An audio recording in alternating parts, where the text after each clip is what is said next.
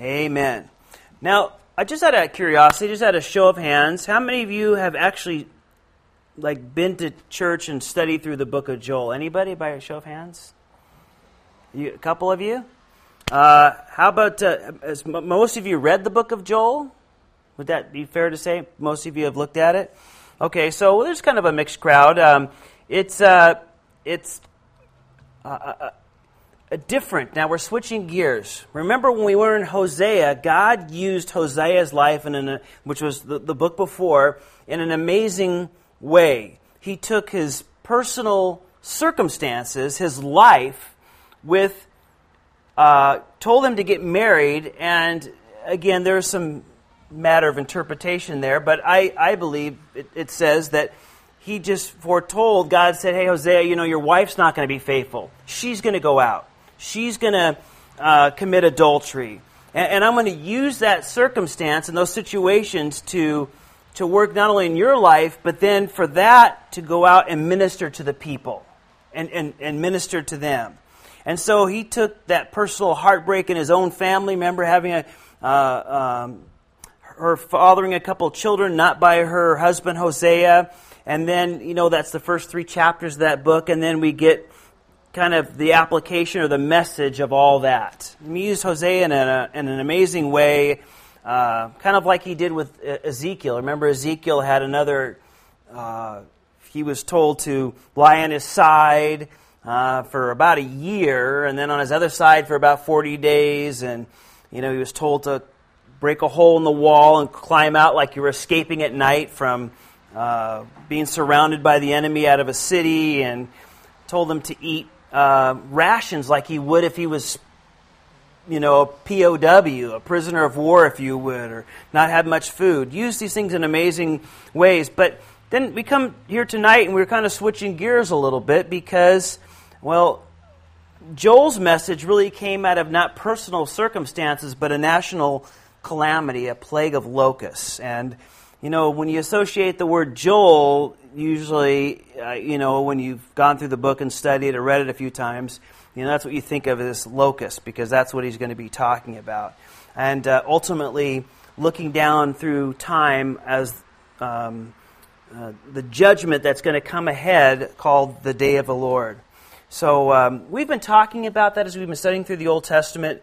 Uh, when we see the day of the Lord, it's speaking prophetically, it's speaking in future tense of the things when God is going to bring up about. Uh, uh, and again, it refers to um, sometimes the, the Great Tribulation, the beginning of that, when, when the church is taken out and raptured out of the church. We go up to be with Jesus Christ. He is a loud trumpet sound, first Thessalonians 4 says we go up to meet him in the air, and, and we're with him for seven years while God's wrath is poured out on a Christ rejecting world.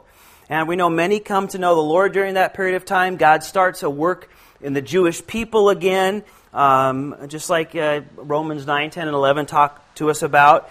And, and then uh, at the end of that, there's the, uh, the final battle, uh, uh, you know, in the Valley of Megiddo uh, it, it, the armies come together, and then Jesus comes back. We come back with him. There's the end of that Armageddon. It's done. It's over. And, and then there's this millennial reign or a thousand year reign of Jesus Christ, final rebellion, and then new heavens and the new earth. So, just as a brief nutshell uh, of that. So, Joel's going to be speaking a lot of that, of the day of the Lord speaking about that tribulation period, and we'll even move into the millennial reign of Jesus Christ. Um, so, again, a lot of future, especially when we get to verse 15 of chapter 1 and then moving on through chapter 2, we'll talk about that. Uh, we'll also see that there's this uh, great plague of locusts that came in and wiped out the land. And the prophet's going to use that and explain to the people, you know, what the big picture is and what does all this mean concerning this invasion of these bugs. And he has a very short message, but it's powerful and extremely helpful to those people who feel bugged, you know, who feel eaten up and maybe devoured by, well, any given situation tonight. Because uh, that's what happened. These locusts devoured. And there is a great message of hope to those who feel bugged or eaten up or, you know, feel wiped out and left out. Here is this great message of hope that, that Joel will bring to us. And the, the final thing I want to say remember that the minor prophets aren't minor because they're not, they're called minor prophets, the last 12 books of the Old Testament, not because they're not significant, because we just have a little piece of their life, generally speaking. Uh, like with Joel, we'll just really deal with, it seems to be one message that he gave one time. Uh, and, uh, and, and so uh, that's why they're usually shorter periods and maybe one message or one circumstance.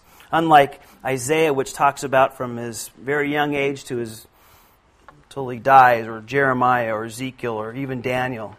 Um, so they're shorter, and we'll get to these books, go through these books pretty quickly. All right, so verse 1 of Joel 1 says, The word of the Lord that came to Joel, the son of Pethuel. Well, unlike most of the prophets, we have a pretty good background. That's it, baby. That's all we know about Joel. We know who his dad was. Who was his dad? No idea. The Bible doesn't really tell us anything. As a matter of fact, Joel is kind of uh, one of these books. Typically, the, the prophets will say he ministered in the days of this king or that king, so we can date it and we know about when it's been said. But Joel is kind of unique in that sense uh, where we really don't know much about him. We don't know, well, we don't know anything about him really, other than what we just read right there.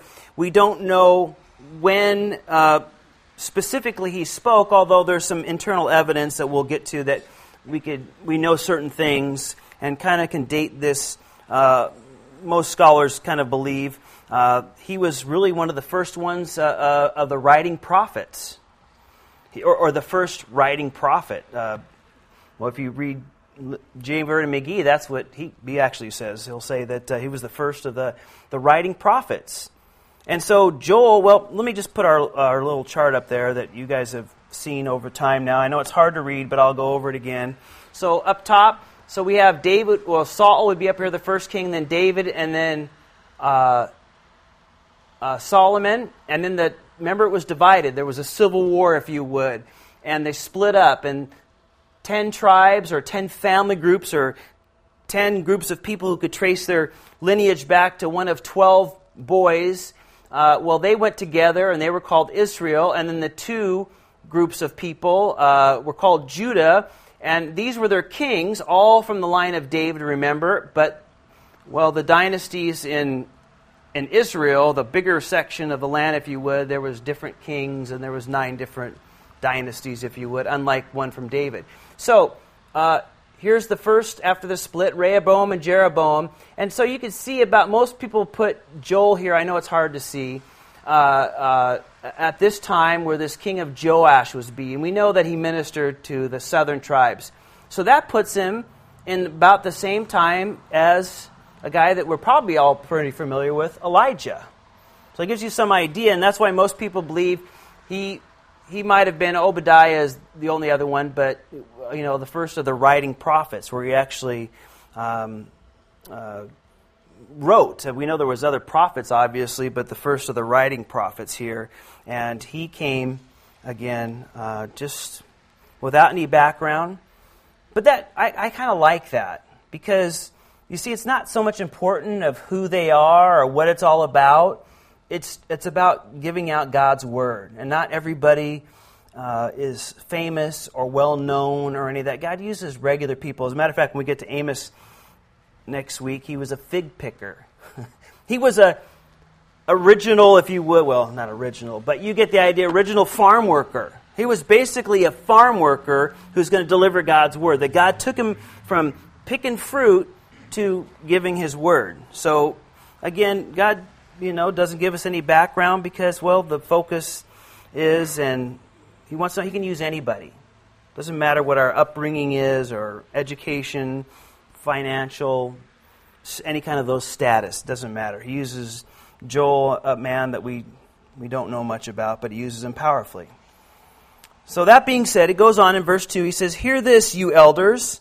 And give ear, all you inhabitants of the land. Has anything like this happened in your days, or even in the days of your fathers? Tell your children about it. Let your children tell their children, and their children another generation. Verse 4 What the chewing locust left, the swarming locust has eaten. What the swarming locust left, the crawling locust has eaten. And what the crawling locust left, the consuming locust has eaten.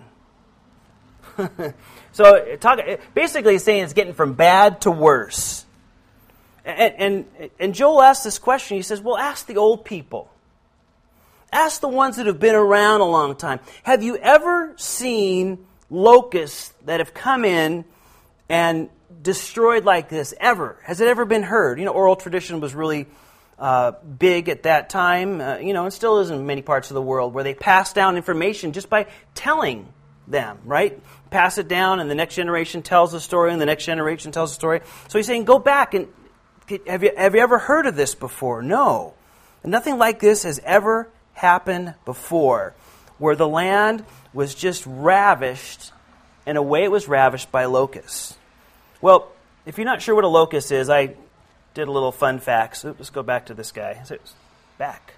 So this is what it um, what what they look like. You know, basically, I'd say it's a grasshopper, right? But, you know, that's pretty much what it is. I think it's from the same genus as that. And here's a here's one on a twig there. And uh, interesting enough, I know it's not the best picture as the one I could get, but those are a bunch of locusts all over some plants.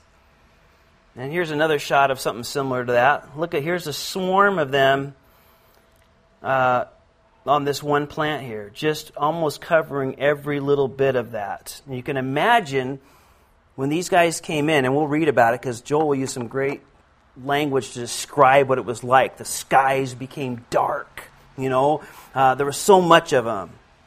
And, and, they came in, and this is a little fun facts about. Uh, about locusts. I, I, thought it was pretty interesting. You can Wikipedia it if you like. But it says uh, ten, tens of millions of square kilometers of crops and, and, the rangeland of North Africa, the Middle East, and Asia are within reach of the desert locust. And most of these guys live in the uh, um, Arabian desert.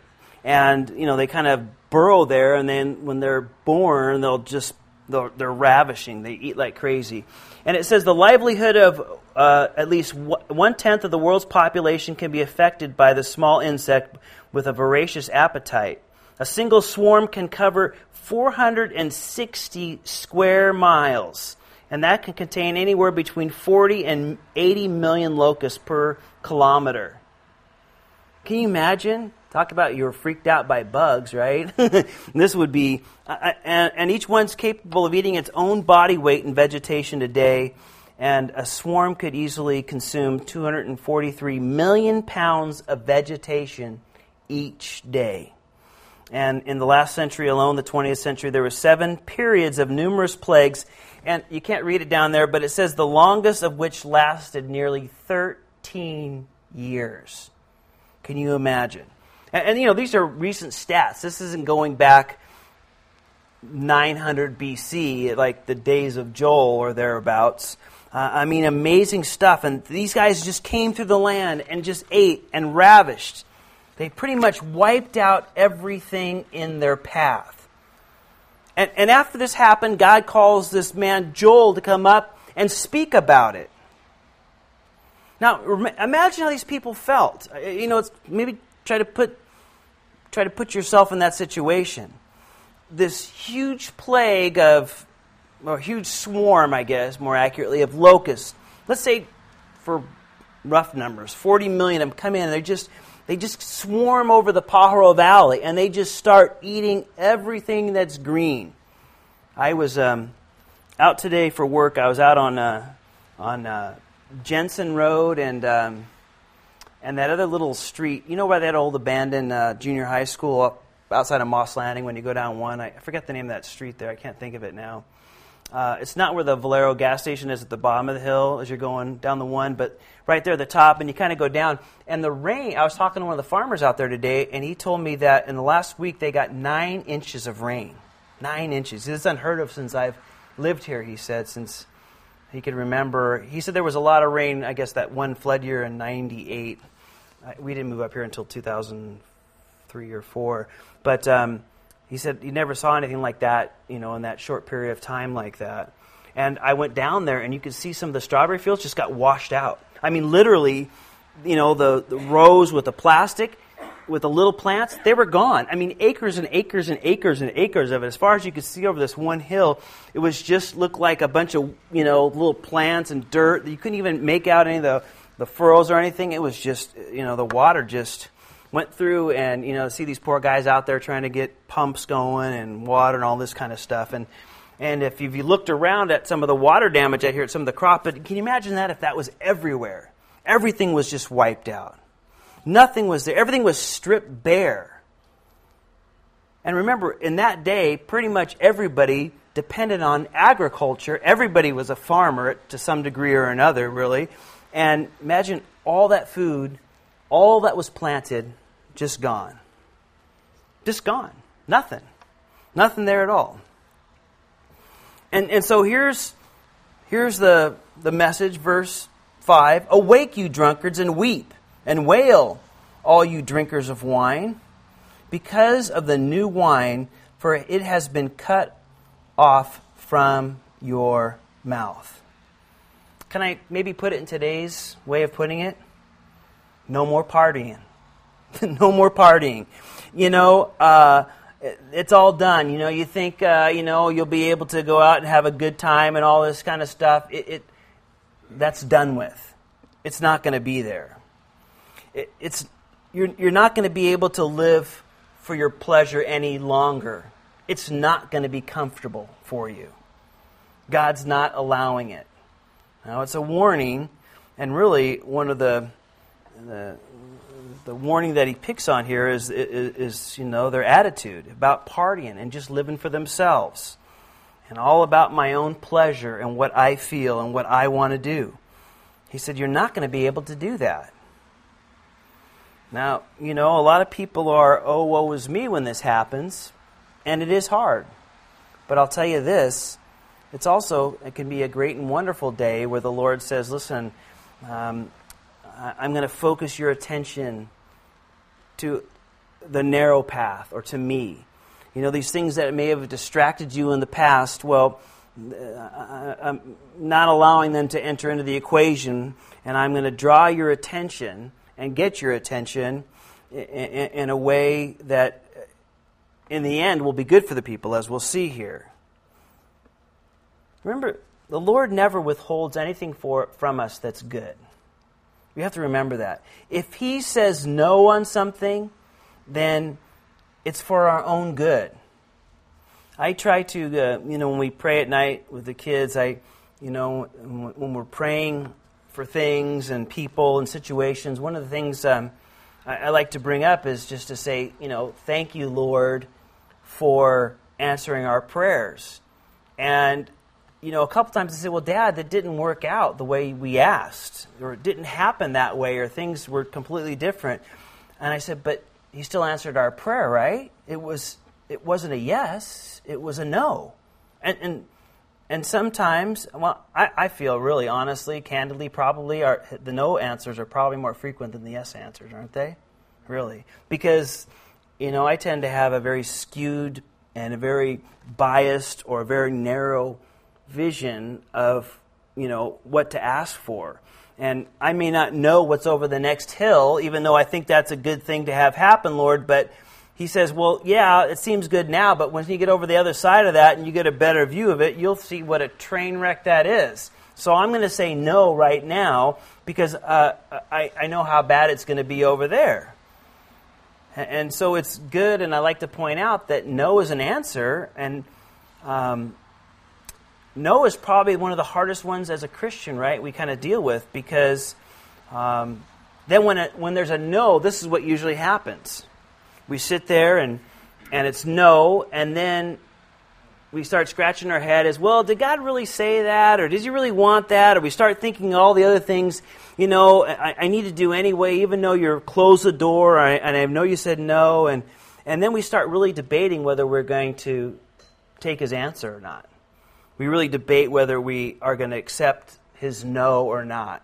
And then uh, whether we're going to kind of just do our own thing and bypass his no and try to make things work out on our own. And so, uh, something we need to be uh, careful uh, about. And, you know, when he says no, or he's doing this, or he's taking this thing away, well, okay, Lord, you love me. Let's go back to what I do know. There's a lot I don't know about the circumstances, but what I do know is you love me. And your plans for me are for good, to give me a hope and a future. And you have these great things. And so if you're not allowing this to happen for any reason, well, I know it's because you love me. You withhold nothing good from me because your love is perfect. He's not like us. You know, well, you know, we love somebody if they love us back, or we're nice to them if they're nice to us. You know, if somebody treats us dirty, we tend to treat them back that way. And the Lord's not like that, thankfully. and so here he says, you know, you guys, I'm going to get your attention. Well, verse 6 For a nation has come up against my land, strong and without number. His teeth are, a, are the teeth of a lion, and he has the fangs of a fierce lion. Verse 7 He has laid waste my vine, he had ruined my fig tree, he has stripped it bare and thrown it away. Its branches are made white. Lament, like a virgin girded with sackcloth, sackcloth for her husband, for the husband of her youth. The grain offering and the drink offering have been cut off from the house of the Lord. The priests mourn who minister to the Lord. The field is in waste, or sorry, the field is wasted. The land mourns, for the grain is ruined. The new wine is dried up. The oil fails. Be ashamed, you farmers. Wail, you vineyards, for the wheat and the barley, because the harvest of the field has perished. The vine has dried up, and the fig tree has withered the pomegranate tree, the palm tree also, and the apple tree. All the trees of the field are withered. Surely joy has withered away from the sons of men. Wow. This army was unstoppable, and it tears up everything. And that's these locusts are, are, are described with this fierceness that nothing stops them. And it's going to affect everyone, right? The priests, those who live off the tithes and the offerings, all the way down to the farmers. Well, well, well what does all that mean? Why, what does all that mean to this? The devastation caused by the, uh, the locust would mean there would be little to eat or to drink in the coming year. We would say today that the economy would collapse. Imagine no food, and and and everything that has to do around that would just would just collapse. I don't know if you've been following the story of the Russian ruble uh, that's been going on, as the Russian economy is just really tanked in the last few days. Now it's been coming that way, but uh, there's a you know some stories about it today going out that they raised the interest rates from 10% to 17% in a day right? And the idea is to keep the value of the ruble, the, the Russian currency, up. But what's happening is people realize that if I have 100 rubles that say in our money is worth a dollar, and it's something more close to that, some crazy a number. But, you know, I have 100 rubles, but, but tomorrow, because of all this inflation going up, it, it's going to be worth 75 rubles. So what they're doing is they're buying all the things they need to buy. They're going out and buying appliances and uh, you know everything that they want because they realize they can get it for 100 rubles today, but it's going to cost them 150 rubles tomorrow or the next day. So people are trying to buy all these durable goods because they know the prices are you know Apple Apple stopped selling Apple products in Russia because they couldn't mark up the price enough. they stopped selling it in Russia. It said from the last two days, the, the prices on Apple products sold in Russia, uh, they, they, they increased them 25%, and it still wasn't enough. So they just basically shut down the, the website for buying Apple products in Russia uh, because the, the, the market's going everywhere. The, the, basically, the money is becoming worthless. And, and you know, the economy, because of the oil and the embargoes and all these other things they say is happening, is just really just com- is crumbling down. But you see, uh, you, you, can imagine and you can hear the panic in, in some of the Russian people, but imagine this being in Joel's day, where there wasn't going to be any food, and the harvest you depended on to eat was gone.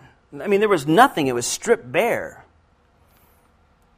And, you know, we just need to be careful. You know, Americans have a tendency to be secure in our healthy economy and our technology and our industry and our, you know, Wall Street and all this kind of stuff. But the reality of it is, um, just like in the days of, of this, a simple locust took everything down.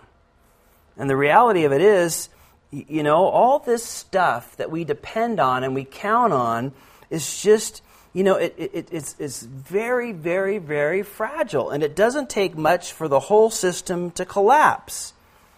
Uh, you, know, just think about our drought. You know, thankfully we get all this rain. But I was talking to a, a, a, a guys over at the Sea Mist, Ocean Mist Farms, the guys that grow all the, uh, avo- uh, avocados, um, artichokes and all the berries. When you go down Highway 1 there, they own pretty much all the land from Moss Landing all the way down till North Salinas down there. And, um, you know, he was telling me a few months ago that they only had enough water that they knew for one last season, this season coming up. And after that, they said they had they just had no clue how they were going to water any of the crops. And they said they weren't as in bad shape as some of the places out in the Central Valley. I mean, just think a couple of years of drought, three years of drought now, and going another year, it would have just crippled so much. Just, just because it didn't rain. Again, all this that we count on, and we don't even really give a second thought, it can just collapse, you know, um, so easily. People in, in Joel's day, before this, you know, locust attack, it was pretty prosperous.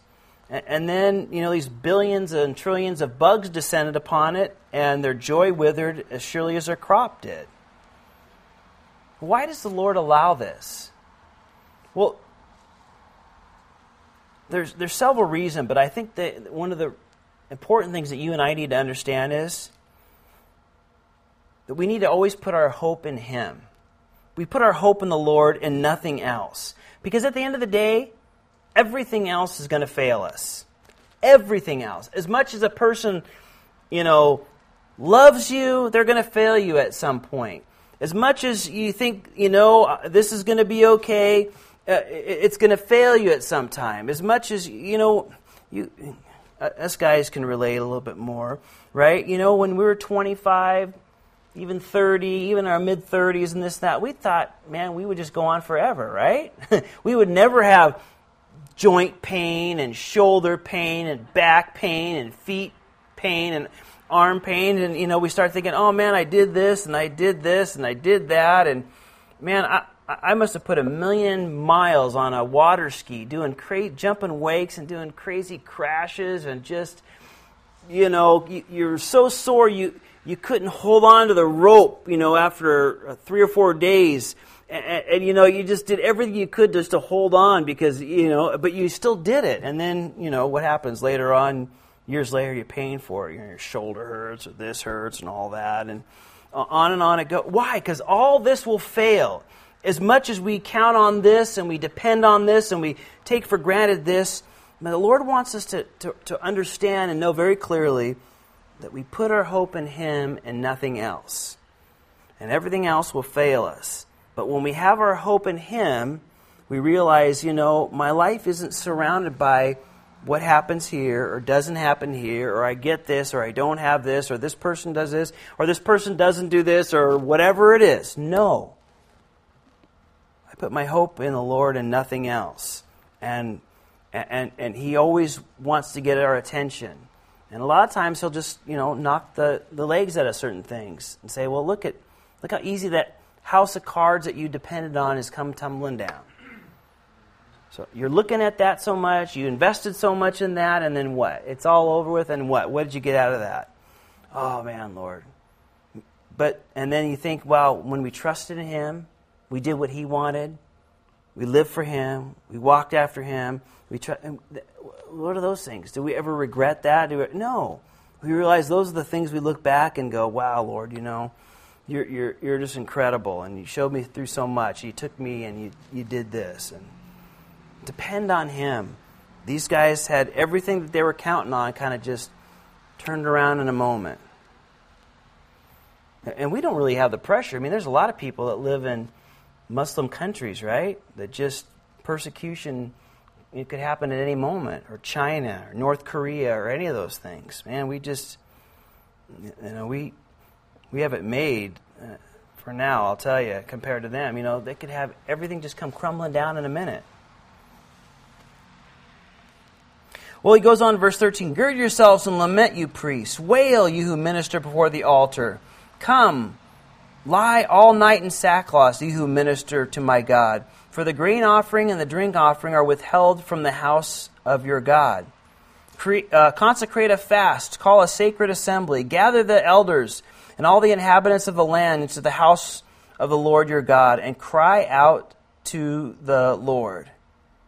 So, all this is going on. Everything is kind of coming down. This locust come through and wiped everything else. What's, what do you do? What's the answer? Go before the Lord. That's what he's saying. You know, humble yourself before God. Humble yourself and go before him. Seek him. Come together. Grab everybody, you know, together and go into the house of the Lord and, and call out to him. Turn to him. That's the answer. Humble yourself. Go before him. And verse 15 says, Alas, for the day for the day of the Lord is at hand, and it shall come as destruction from the Almighty. Now, something changes here.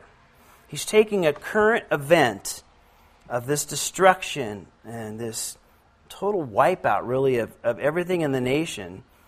And, and now, all of a sudden, if you would, we're focusing on that, and the lens goes wider. And all of a sudden, we're talking about the day of the Lord. A good thing to underline and note in your Bible. Now, Joel will talk about the day of the Lord five times. He's the first prophet to talk about the day of the Lord. Um, uh, you, you, know, it, it's, it's presented to us here in Joel first. I know we've talked about it in other books, but those books were written long after a lot of them Joel was. He's presenting this day of the Lord. So, this local plague situation is, is really opening up to saying, you know what, this is what it's going to be like, a sample, if you would, what's going to be like on the day of the Lord. When, when judgment is going to come from God and it's going to affect everything, everything on earth. Everything. Now, you know, you've had people ask you, well, why do bad things happen? You know, why are bad things happening today? Why do bad things happen? And you know, people want to say, well, why, you know, why does God allow bad things to happen? Well, first of all, you, you know, uh, God loves us. The question is, why does people ask, why does God let bad things happen to good people? And the real question is, why does God bless bad people with good things? it's really the other way around, but people want to blame God. But today, when there's trouble and problems and situation, well, there's a number of reasons for those things. But I would say overall, one of the reasons there's bad things happening, like some crazy Taliban going into Pakistan yesterday and killing 131 people in a school, and 120 of them or something, or 130 of them were children. Uh, and one, of the youngest was two years old. Uh, how do you how, how does that equate in your mind how you could justify killing a two year old for. Anyway, it just, you know, why does this stuff happen? Or this guy go crazy up in. Uh, or down in Australia, I guess, at the coffee shop, you know, taking all those people hostages, and two of them die. Well, because of sin. Because of sin, this stuff happens.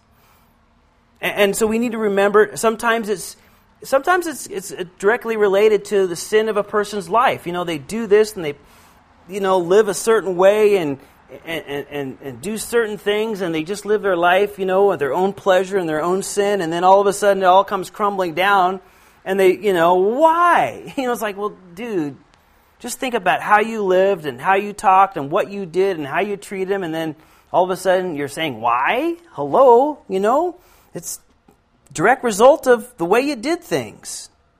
And, and sometimes it, it, it just happens because it's a fallen world. You, you know, we are living with sinful people who think in their own minds that it's okay for a two year old to die in the name of Allah Akbar or whatever, whatever they say.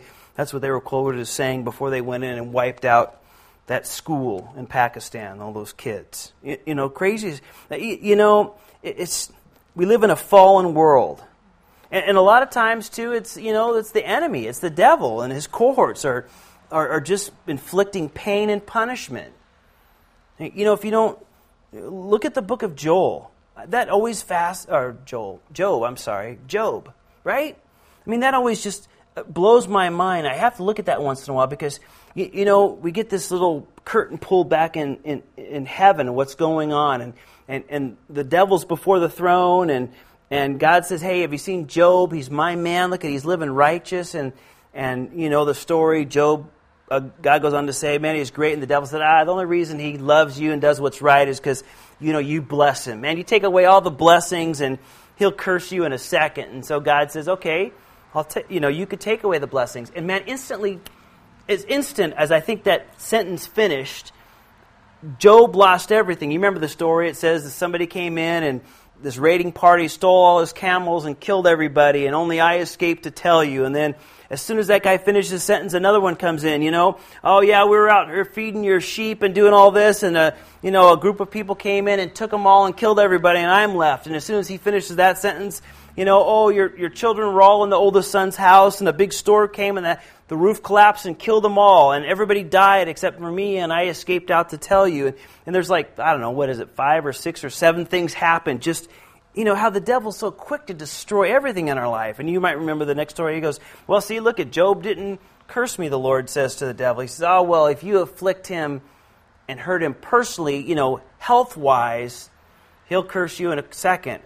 And as soon as God said, Okay, you know, Job was, you remember how horrible he was. The enemy is out there. The point being is to destroy. And he looks and takes every opportunity. And so sometimes it's that. Certainly it's that. What's the point here? In the day of the Lord, it changes. It's different. This is God now pouring out his wrath on a Christ rejecting world. So, so that changes now. So these things that will come upon the earth are coming as a direct result. In that day, it'll come directly from the Lord. As a matter of fact, if you read Revelation, you read some of the chapters through there, 6, 7, 8, 9, and all the way through really 19, there's parts, parts in there, particularly as you get later on, the people will know that this is God's judgment coming, and rather than acknowledging God, they want to curse God and die. I mean, that's how stubborn they are in their, their sin. You'll, you'll see, you know, man's stubbornness to sin so completely in, in Revelation. They'll just they'll know this is God's wrath coming. They, they acknowledge that, they know that, but rather than turn, they, you know, they, they just, you know, gnash their teeth at God or, ah, for, you know, I'm just going to do it anyway. And, and, and so the day of the Lord, again, is at that time is when his wrath is poured out, it, the destruction is going to be like that. It's going to be this big. But until that point, again, we live in a fallen world. And let's read a little bit more, verse 16. Eh, is not the food cut off before our eyes, joy and gladness from the house of our God? The seed, the seed shrivels under the clods. Storehouses are in shambles, barns are broken down, for the grain has withered. How the animals groan. The herds of cattle are restless because they have no pasture. Even the flocks of sheep uh, suffer punishment. O Lord, to you I cry out. For fire has devoured the open pasture, and, the, and a flame uh, has burned all the trees of the field. The beasts of the field also cry out to you. For the water brooks are dried up, and fire has devoured the open pastures. So again, we read about in that day of the Lord that the destruction will come and it will affect everything on earth, the environment. Um, you know, you could read just at the very beginning in chapter 6 of the Revelation, the four horses of the apocalypse um, coming out, and how, you know, the earth just, um, there, there's so much going on. There's nothing, um, there's nothing left. And let's read a little bit of chapter 2 and we'll, we'll end there because it the story doesn't finish here at doom and gloom. Blow the trumpet in Zion and sound the alarm on my holy mountain. Let all the inhabitants of the land tremble. For the day of the Lord is coming, for it is at hand, a day of darkness and gloominess, a day of clouds and thick darkness, like the morning clouds spread over the mountains. A people come, great and strong, the like of whom has never been, nor will there ever be any such after them, even for many successive generations. The fire devours before them, and behind them a flame burns. The land is like the Garden of Eden before them, and behind them a desolate wilderness. Surely nothing escapes them. So, again, as he narrow or as he widens out this gaze, if you would, to the end time where everything is being destroyed here, you see the people would get that. They just saw what these locusts could do in their land and, and, and just wiping out all that just in this local area. And, and they understood what destruction is. And, and there were so many locusts, that, again, it seems like this darkness covered the land. And, and, and it just, you know, there were so many of them, it blocked out the sun, if you would. And, and so this, you know, this enemy is going to come and it's going to consume. And we've been talking about this in Daniel and other places where this, you know, confederative armies and Ezekiel will come together and, you know, will will attack God's people in the last days. We'll get to it in Zechariah. We read it in Daniel, and and we talked about it. And so, you know, the, these these guys are going to come invading, and they can understand that because they understood what the invasion was with just these bugs. And their appearance is like the appearance of horses. They are and like swift steeds, so they run. With a noise like chariots over mountains, mountaintops they leap. Like the noise of a flaming fire that devour the stubble. Like a strong people set in battle array. Before them the people wreathe um, in pain. All faces are drained of color. They run like mighty men. They climb the wall like men of war. Everyone marches in formation. They do not break ranks. They do not push one another. Everyone marches in his own column. You can see you know, how these locusts are coming in. They, uh, though they lunge uh, between the weapons, they are not cut down. They run to and fro in the city, and they run on the walls. They climb into the houses. They enter the windows like a thief. The earth quakes before them, and the heavens tremble, and the sun and the moon grow dark, and the stars diminish their brightness. And, and so, again, talking about how these, uh, you know, locusts just look like this army coming in, and nothing stops them. You know, when God's coming and He is coming to rule and reign, nothing stops Him. And then we get the solution here. Verse 11 The Lord gives voice to his before his army, for his camp is very great, for strong is the one who executes his word. For the day of the Lord is great and very terrible. Who can endure it? Now, therefore, says the Lord, turn to me with all your heart, with fasting, with weeping, and with mourning. So rend your heart or tear your heart, if you would, not your garments. That's what they did as an outward sign of, of sorrow. They would tear their clothes. Return to the Lord your God, for he is gracious and merciful, slow to anger, and of great kindness, and he relents from doing harm. Who knows if he will turn and relent and leave a blessing behind him, a grain offering and a drink offering for the Lord your God? So, what's the solution? whether it was for a local issue and their attention being drawn into just living life and partying and doing their own thing and all that self centeredness, if you would, and the locust coming, or whether it's the end of days when there's judgment coming and, and, and, and God's calling the curtain on time and everything is about ready to be ended. What's the solution? Turning to God with a humble and contrite heart. Notice it says um, in verse 12, Turn to me with all your heart. You know, the Lord desires all of our heart. He desires everything. He, he wants all of us. He doesn't want part of your time or a little bit of your affection. I, I mean, we all know people that we have a little bit of interaction with, and we, you know, know them, family or friends or whatever, and we know them and we love them, and you know, but it's part time as much as we can see them or talk to them because of distance or other situations that get in the way. Not that we don't want to, but you know, it's kind of part time. It's just the way it is. I, you know, I, I know Annabelle and I living so far away from from family, you know, there's just only so much that we can spend time and effort and love, and and um, you know that's just the way it works out in a lot of situations.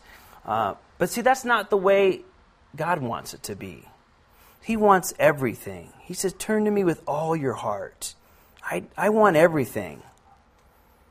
I, I, I want to show you my love, and I want you to open wide and receive me Love me like I love you. And then who knows what he'll do? How he'll show love. You know, the Lord's saying, I want to bless you. I want to pour blessings out into your life. But I can't do it in a part time relationship. It's not good for you. It'll hurt you in the end.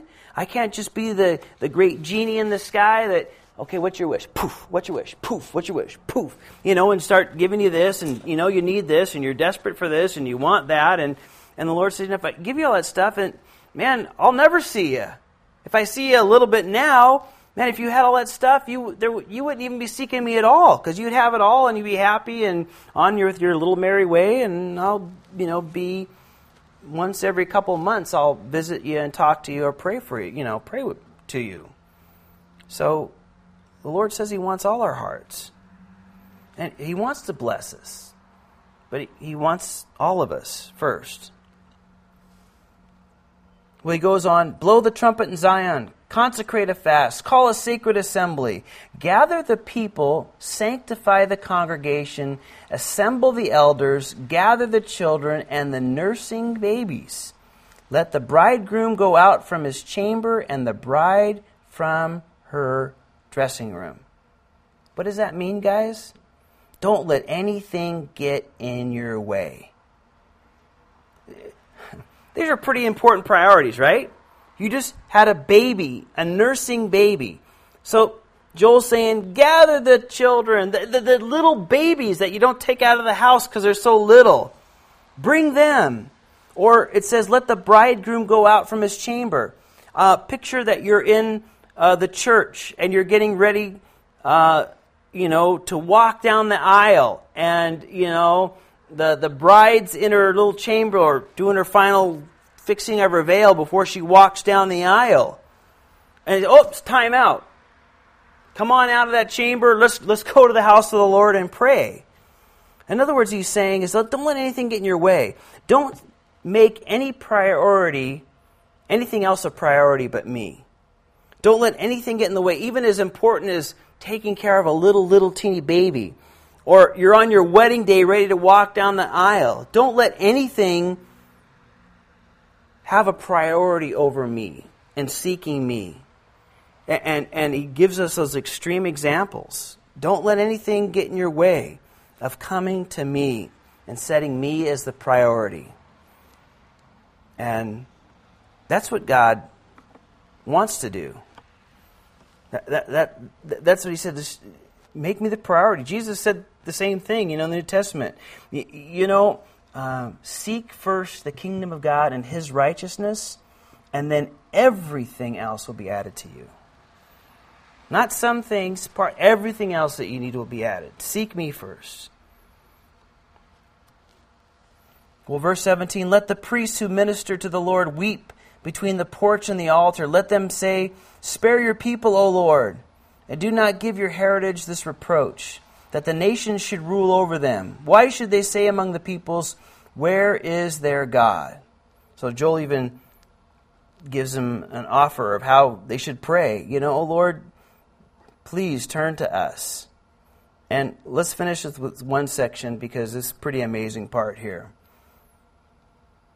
Then the Lord will be zealous for his land and pity his people. The Lord will answer and say to his people, Behold, I will send you grain and new wine and oil, and you will be satisfied by them. I will no longer make you a reproach among the nations, but I will remove far from you any northern army, and I will drive him away into a barren and desolate land, with the, his face towards the eastern sea, and his back towards the western sea. His stench will come up it means there'll be nothing left of him. And his foul odor will rise because he has done monstrous things. Fear not, O land. Be glad and rejoice, for the Lord has done marvelous things. Do not be afraid, you beasts of the field, for the open pastures are springing up, and the tree bears its fruit. The fig tree and the vine yield at their strength. Be glad then, you children of Zion, and rejoice in the Lord your God, for he has given you the former rain faithfully, and he will cause the rain to come down for you. The former rain and the latter rain in the first month. That's what they use to water the crops, the spring and the fall rains, if you would. The threshing floor shall be full of wheat, and the vats shall overflow with new wine and oil. And so God gives them this wonderful promise. And tells them, listen, I, I, I, want to draw you close. I am going to take care of you. I want to bless you. I, I'm going to protect you from all this harm. And you get the idea that they've turned to Him and they've offered their prayers and they've opened their hearts and they haven't set anything a priority above Him. And so He says, I'm going to pour out these blessings. And it, let's close with verse 25. So I will restore to you the years that the swarming locust has eaten. Think, think of all the years lost that we've wasted on crazy things and dumb things and foolish things and other things. The ones that have been eaten up by all sorts of things. You know, they've been stripped bare. And man, what a waste of time that whole thing was. And man, how heartbreaking that situation was. And why did that ever happen? But, you know, the Lord promises to not just carry us out of those devastations and those devastating years and those things that just seem to be stripped bare. But his promise here, and this is a great promise, you guys, it's the some of the most underlinable thing I think in the Old Testament here. He says, I'm actually going to make up the lost time. I'm going to restore to you the years that were destroyed, that were wiped clean. In other words, it's not just, okay, man, you're down the dumps and that's wiped you out. Okay, here, come here. Come on. Let's go. I'll pick you up, dust you off, give you you know, new things and let's continue going. No, what he's saying is like, hey, I'm picking you up and I'm loving you. I'm taking care of you. You've come with me with your whole heart and now you've opened yourself and you have this relationship. Okay, let's start back over. I, am going to give you a, a, fresh start. I'm, I'm going to give you back those years. I, I, I'm going to restore those years. He's going to make up for lost time. What an amazing promise. Well, it's just one of the most to me, amazing promises, promises in God's word. Yeah, and he's speaking to them as a nation as a whole, and we know certainly he'll do that. We read that how God's going to take care of them. There's many passages and God's going to do that. We've talked about a lot. We'll look at a lot in the future. But you know, God's promise is to take those wasted and lost and stripped barren years and times and just do great things and make up for those years. Actually, make up for that last time. What an amazing promise. Amen? Let's, let's pray. Father, again, we just thank you for Lord, this amazing promises that we've seen here, Lord. You know, we know that you allowed this locust to come in to, to get the people's attention, but it wasn't to destroy them and wipe them out. Lord, you're using that to draw them to you. Lord, to get the priorities right, to not seek you half heartedly, you know, uh, but with all their heart. And Lord, that's nothing less than you desire of us. You want to restore, you want to bless, you want to do great things. Even greater than just give us some new chances, you restore years that were lost and eaten and stripped bare. You, you give us back that time. What, what an amazing, an amazing promise that surely is. And some of us have lived that and experienced that firsthand. I know certainly I have. Certainly, beyond any shadow of a doubt. You've given me back so many years. It just goes on and on. And I pray for those tonight that maybe feel stripped bare uh, and laid waste and seems like everything's kind of taken away. Father, that your desire is to restore and to move them out and to do even greater things and to bless them with make up of all that lost time. Give it back to them, so to speak. You just want their heart. You want their attention. You want their affection and their love. You don't want them to put their affection and love and attention into other stuff that just has let them down and will always let them down. Because they were never meant to, to give them everything they were looking for anyway. It was always meant to come from you. And so, Father, I, I, pray that they would just cling to you and draw close to you and pour out their hearts to you and set the priorities the way they should be and not, well, allow anything to get in the way of that. And I know your promise is to do great and wonderful and amazing things in their lives. So bless us with this wonderful knowledge, Lord. Help us to share this to so many people that just desperately need to hear this message, Lord. For we love you and we thank you. And we ask these things in the matchless name of our Savior Jesus. And all God's people said, Amen. Amen. Amen. Amen. We'll read ahead. Hebrews, last part